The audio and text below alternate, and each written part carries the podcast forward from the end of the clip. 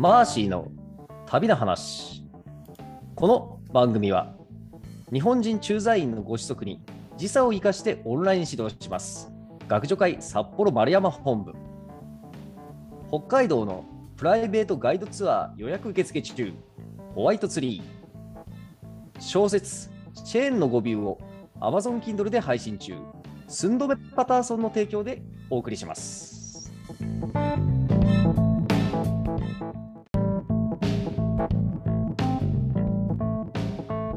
皆さん、こんにちは。ナビゲーターのくまです。マーシーの旅の話をリスナーさんの視点でいろんな角度から切り込んで深掘りしていきたいと思います。マーシーさん、こんにちは。こんにちは。はい、それではこれまでのお話をおさらいします。はい。はい、2000年12月に札幌を出発し、日本縦断ヒッチハイク旅行を成し遂げたマーシーさんは、その足でアジア横断旅行というさらに大きな旅に出かけました。はい。はい、2001年に入りまして、まず韓国に、えー海で、えー船で上陸し、えーその後は陸路で中国、そしてベトナム、さらにカンボジアに入国しましたが、えー前回はそのカンボジアの現代史について詳しく伺いました。はい。そうですね。えっ、と、4月、2001年の4月2日にですね、えーベトナムのホーチミンシティを朝に出て、えーうんこう、カンボジアに向かうわけなんですが、はい。えー今回2回、今回の旅で2回目となる、えーこの陸路での国境を越えたわけなんですよね。うんうん。でもなんかあの前回のその中国ベトナムの国境を越えた時よりもうん。なんかちょっとワクワク感が減ってた感じがしてうん。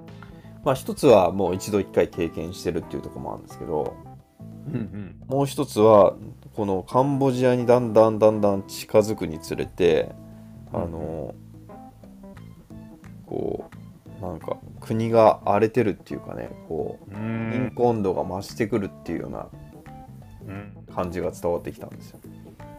いやなるほどね。こうベトナムからカンボジアに近づくだけでももうあれ荒れてきたぞという。うん、なんか郊外になってきたなっていう感じでであー。実際にまあ入国した途端もう本当にうん。なんていうのかな、あのうーうん。ん、道路がボコボコっていう印象ですね、まずは。えー 道路がボコボコ。うん。うんななんていうのかな。だから一応そのベトナムからベトナムのホーチミンシティからカンボジアの首都ペノンペンまでも続く道路だから、まあね国道みたいなもんだと思うんだけども、まあ、その道路が多分もともとはあったんだけど、その戦争とかの影響で破壊されて、まうん。あ舗装されてるとこもあるけどまだ工事中みたいな感じだったんですよねその時は。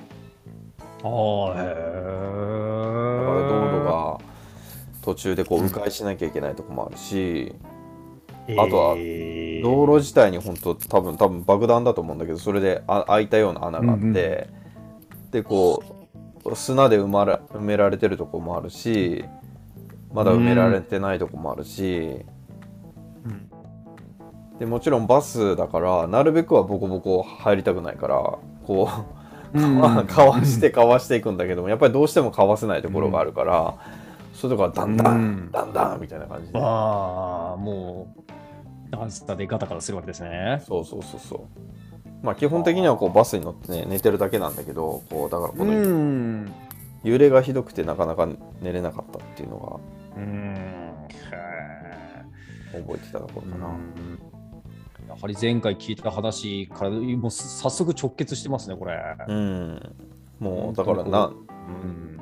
そうその道を見てねあの、うんファミコンソフトのエキサイトバイクを思い出したんですよねうん、すいません、私、実はこのファミコンのエキサイトバイクというゲーム知りません。あ知らない 名作エキサイトバイクを知らない あ、なんと名作でしたか。大変失礼しました。もうあの時だってソフトあんまりなかったんだからいやーね、あの ER カンフーしかやってませんでしたね。ああ ER カンフーと同じぐらいかな。ちょっと前かな。もうスーパーマリオ出る前にはもう。ああ結構古典なんですね。そうそうそうそう。だからそこ、へー。砂でボコボコのとことか、こう山でこううんジャンプしたりとかするファミコンゲームなんだけど、まあ、本当にこうあれこれエキサイトバイクのなんだろうこのコースじゃねえのみたいな感じで あ砂利の山があったり砂の山があったりまあそれ多分穴埋め用とか道路舗装用なんだろうけども、まあ、穴がボコボコあったりとかっていう感じで。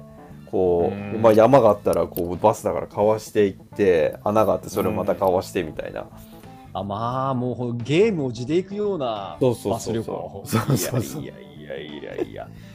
いやー大変ですね早速カンボジア。うん。まあでもそんな困難でとりあえずまあんカンボジアの首都プノンペンに到着したんですけど、はい。うん。うん、であのなんだろうカンボジア旅行をしてた旅人たちにもあのベトナムで会ってたので、うん。一応情報を入手してたんですけど、うん。まあ、カンボジア首都プノンペンはまず治安あんまり良くないよと。うんだから夜はあんまり出歩かない方がいいよという アドバイスを受けて。て、であのバックパッカー日本人バックパッカーはもうあの泊まる場所は一択ですよと、うん。もうほぼ日本人宿ではないけどほぼ日本人ばっかり泊まってた宿があって名前ちょっと忘れちゃったんだけど、うん。そこにうん。もうそこしかないから泊まる場所みたいな感じ。で、へーもう選択肢なし。うん、うんでまあ一応ねそういう情報みんな聞いてきてるからもうカンボジアのプノンペンにいる日本人は全員、まあ、日本人バックパッカーが全員いるんじゃないかぐらいこうあのいろんな人たちが集まっててまあ、うん。なんだろうそういう短期旅行でカンボジア来てる人もいるし長期旅行でうん。来てうんる人もいるし、まあなんだろうね、このライト級とヘビー級が混在してるような面白い宿でした、ね、なるほど。はい。うんうん。でそこの宿でねまたなんていうのかな日本人宿ってあの、うん。ちょっとなんだろうなこう長居してるその宿に長居してる日本人先輩バックパッカーって大体いて、うん。まあひどい人だったらもうずっと1年2年住んでる人ととかもいる宿とかもあるんですけど、ここはそこまではいなかったと思うけど、でもまあ1ヶ月ぐらいもういる人がいて、へえ。でその人はねなんかねまあ年上の人で何個だったのうん。かなあの時で多分56個ぐらい年上の人で、うんまあ、1回日本で社会人やってもう辞めてうん今旅してるっていうような感じの人だったんだけどなんかその人がに気に入られて、あの、うん。その人はあのスーパーカブをねレンタルしてよくプノンペンの街を走り回ってて、スーパーカブの後ろに乗せてもらっていろいろプノンペンの街を 案内してくれる先輩がね、うん。で説明を受けたんですけどうんうん。でこのカンボジアっていうのはなあのプノンペンで有名なのはこの3つの G なんだっていうことで教えられるわけなんですよ。おおでこの3つの G は何かっていうと1つ目はガン、ー。うん。拳銃銃ですね。あはい。うん、で2つ目はガール、うん。えーこれは売春ですね。うん。で G3 つ目の G はガンジャだと。うん。あんじゃうね。んうん。大麻だと。はい、今、マリファナ。うんうん。なので、で、がん、うんまあ、なんだろう、まあ、こう、内戦がひどくて、まあ、産業がしっかりしてないところっていうので、まあ、うん。えーっと、まあ、がんは、その内戦の影響で、武器がいっぱいあるん。だよ、うん。街に。うん。うん、で、まあ、それを逆に観光名物にするみたいな感じで、あの拳銃撃てますよとかマシンガン撃てますよとかうん、あと手榴弾投げれますよとか、い。そうそうそう、別に投げたくないんだけど。うん。怖っ。そういうのがねどこだっけな。まあアメリカとかでもそういう観光があると思うんだけど撃てるよとかね。うん。だからそういうアメリカに比べたら全然格安で撃てるよっていうのうん。があるから ああこれはいい機会だっつって撃ちに行く。バックパッカーの人とかもいますね、うん。うん。いやいやいやいやいや。そうそう。あとはもうその売春はが結構だからあのーなんだろううん。えービジネスになってて、まあ、うん。それを目的で来てるなんか欧米人っぽい旅行者の人とかもいましたね。うん。ああとなるとちょっと気になるのは、うん。その欧米人のそういう人たちがいるっていうことは逆にその日本人のそのおじさんたちのそういう回春ツアーみたいなうん。人々っていうのはここにはいましたか？いやここにはね日本人の人はいなかったですねほとんど。おうーん、多分日本人はね、その時はね、韓国うん。とか、あとタイに行ってた、うん。タイはねいっぱいいたかな。うーん。なるほどなやっぱりうん。治安とかなな何かの影響でしょうかね。そうそう。まあ確かにねあのータイも安かったけどカンボジアはさらに安い。はあでも、まあ、治安も悪いしアクセスも良くないから、多分そこまでのリスク取るなら別にタイで全然いいよと。うん。タイの方がもっと経済発展してもう日本企業もいっぱいあるし、楽だから日本語も通じるし、うん。うん別にそこまでしてカンボジアに行くほどの価値はないっていう感じだと思いますね。うん。うんなるほどね。うんあとはね、あのー面白かったのは、あのうん。えーカンボジアの市場があってはい。電化製品とか売ってる市場があるんだけどはい。そこに中国製の電化製品のコピー商品が結構あって、うん。あのーちょっと後でまた Facebook の方にも写真アップしとこうと思うんですけど、あはい。パナソニックじゃなくてペンソニックって書いた箱、でテレビとか。が売ってたのがおお面白くて。パパチモン。そうそうそうそうそう。ほうほうほうほだからなんだろう。ほよ、うん、本物はあんまりなかったかな。逆に。うあは。あえーということは、えー例えば日本製の家電とかをうん。コピーした中国製のっていうそういうことですね。そうそう。多分中国製だと思う。あと韓国製もあったと思うけど日本製のものは多分相場的に合わなかったくて多分ん。韓国中国のものが多かったのかなっていう印象。なるほどなるほど。うん。うんまあでもねそこで力を蓄えて今やうん。逆に中国製韓国製がねうん。メインになってるわけなんですけど。ですね、ううんん我々がパチモン作らなきゃいけないかもしれない。そうそうそうあとはね、あのカンボジアで面白いのはあ面白いっていうか、あのみんなが買うのはあの、んデンジャーマインド T シャツっていうのがあるんですよ、 danger mine？うん、うん。そうちょっとあの、ね、写真をね、えーはいと送らさせてもらったんですが、えーとねはい。えまうんうん真ん中にこう骸骨の絵がついたようなやつで、はい。 danger mine あ danger mine ってあの地雷のことなんですよ、うん。マインってその埋める、まさにその地雷という。うん、あまあマインが地雷かデンジャー危ないよっていうことで、そうんのだから危険だよ、地雷だよと。うん。そうあの地雷を踏んだらさようならっていう映画がうんあったんですけ。ど、もうまさにその、うんカンボジアは地雷がいっぱいあるんですよ、内戦の影響で、なのでその街の中心部っていうか、まあね、郊外の方に行くとこういう看板があるんですよ、デンジャーマインド。こっからうん先地雷あるから足踏み入れちゃいけないよっていう。いやいやいやいやいやいや。いや。その T シャツが結構お土産屋に売売られててで観光客の人はそれを買っていくと。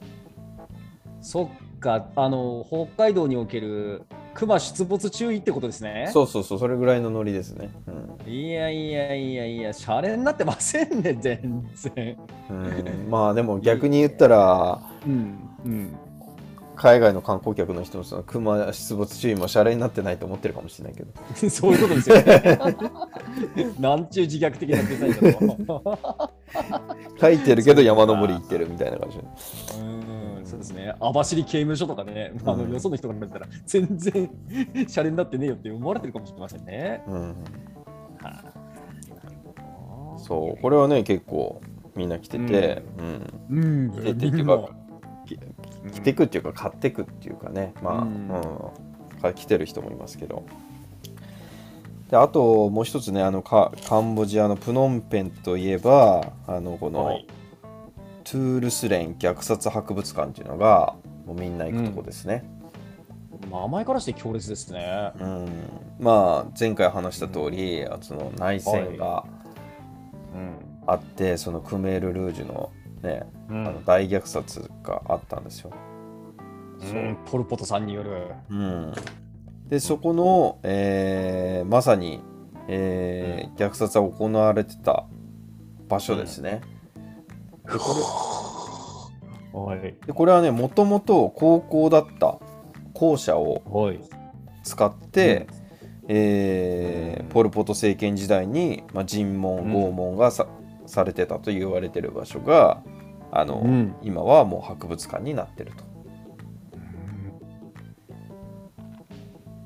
という場所で、その現場をそのまま。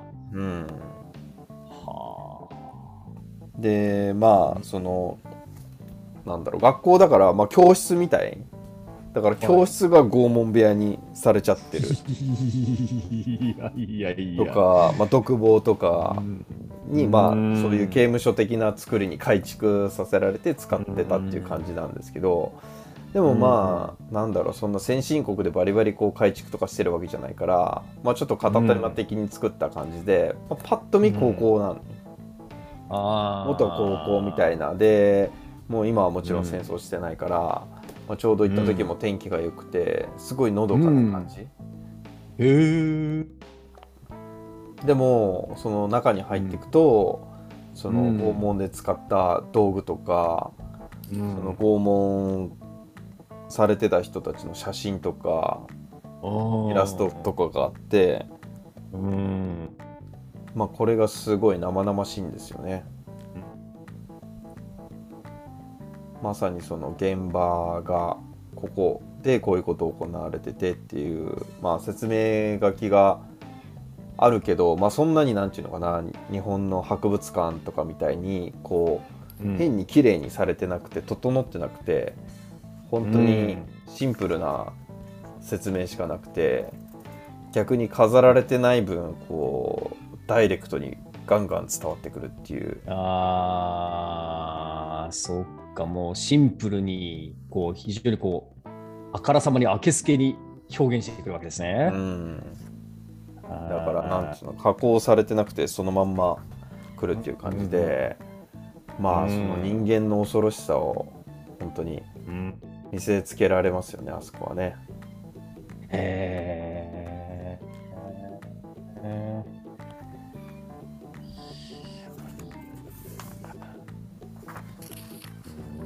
まあそんなところがまあカンボジアの、まあ、プノンペンっていう街の印象かなっていうところですね。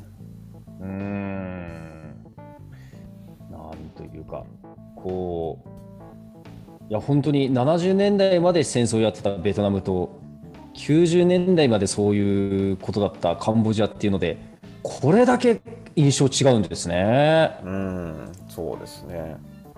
うん。だから僕もそんなこといやもまあ片耳でこう、うんポル・ポトっていう響きは聞いたことあるけど実際に何があったのかとか詳しく知らないまま言ってたので、うん。まあ本当に衝撃的でしたよね。うん。この日本の近くのこれぐらいの国でもこんなことが行われてたのかって思うと、うんいやいやいやいやいやいやいやいや。いや、うん。いや、本当に、うん、こうお話聞くだけでも、だいぶ私にとってもこうカンボジアっていう国が生々しくうんなりました。はい、まあ今はもうね、はいネットの時代なんでちょっと調べればいっぱい出てくるんで、もし興味あったらぜひ見てみてください。はい。はい、ありがとうございます。じゃあまたさらに次回、カンボジアの旅のお話を伺いたいと思います。ははい、わかりました、あい。ありがとうございます。りがとうございます。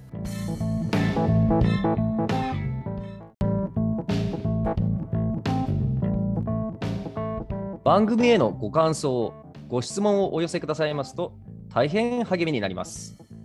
番組紹介ページにあるアドレスへのメールか、または Facebook ページへのコメント欄でお願いいたします。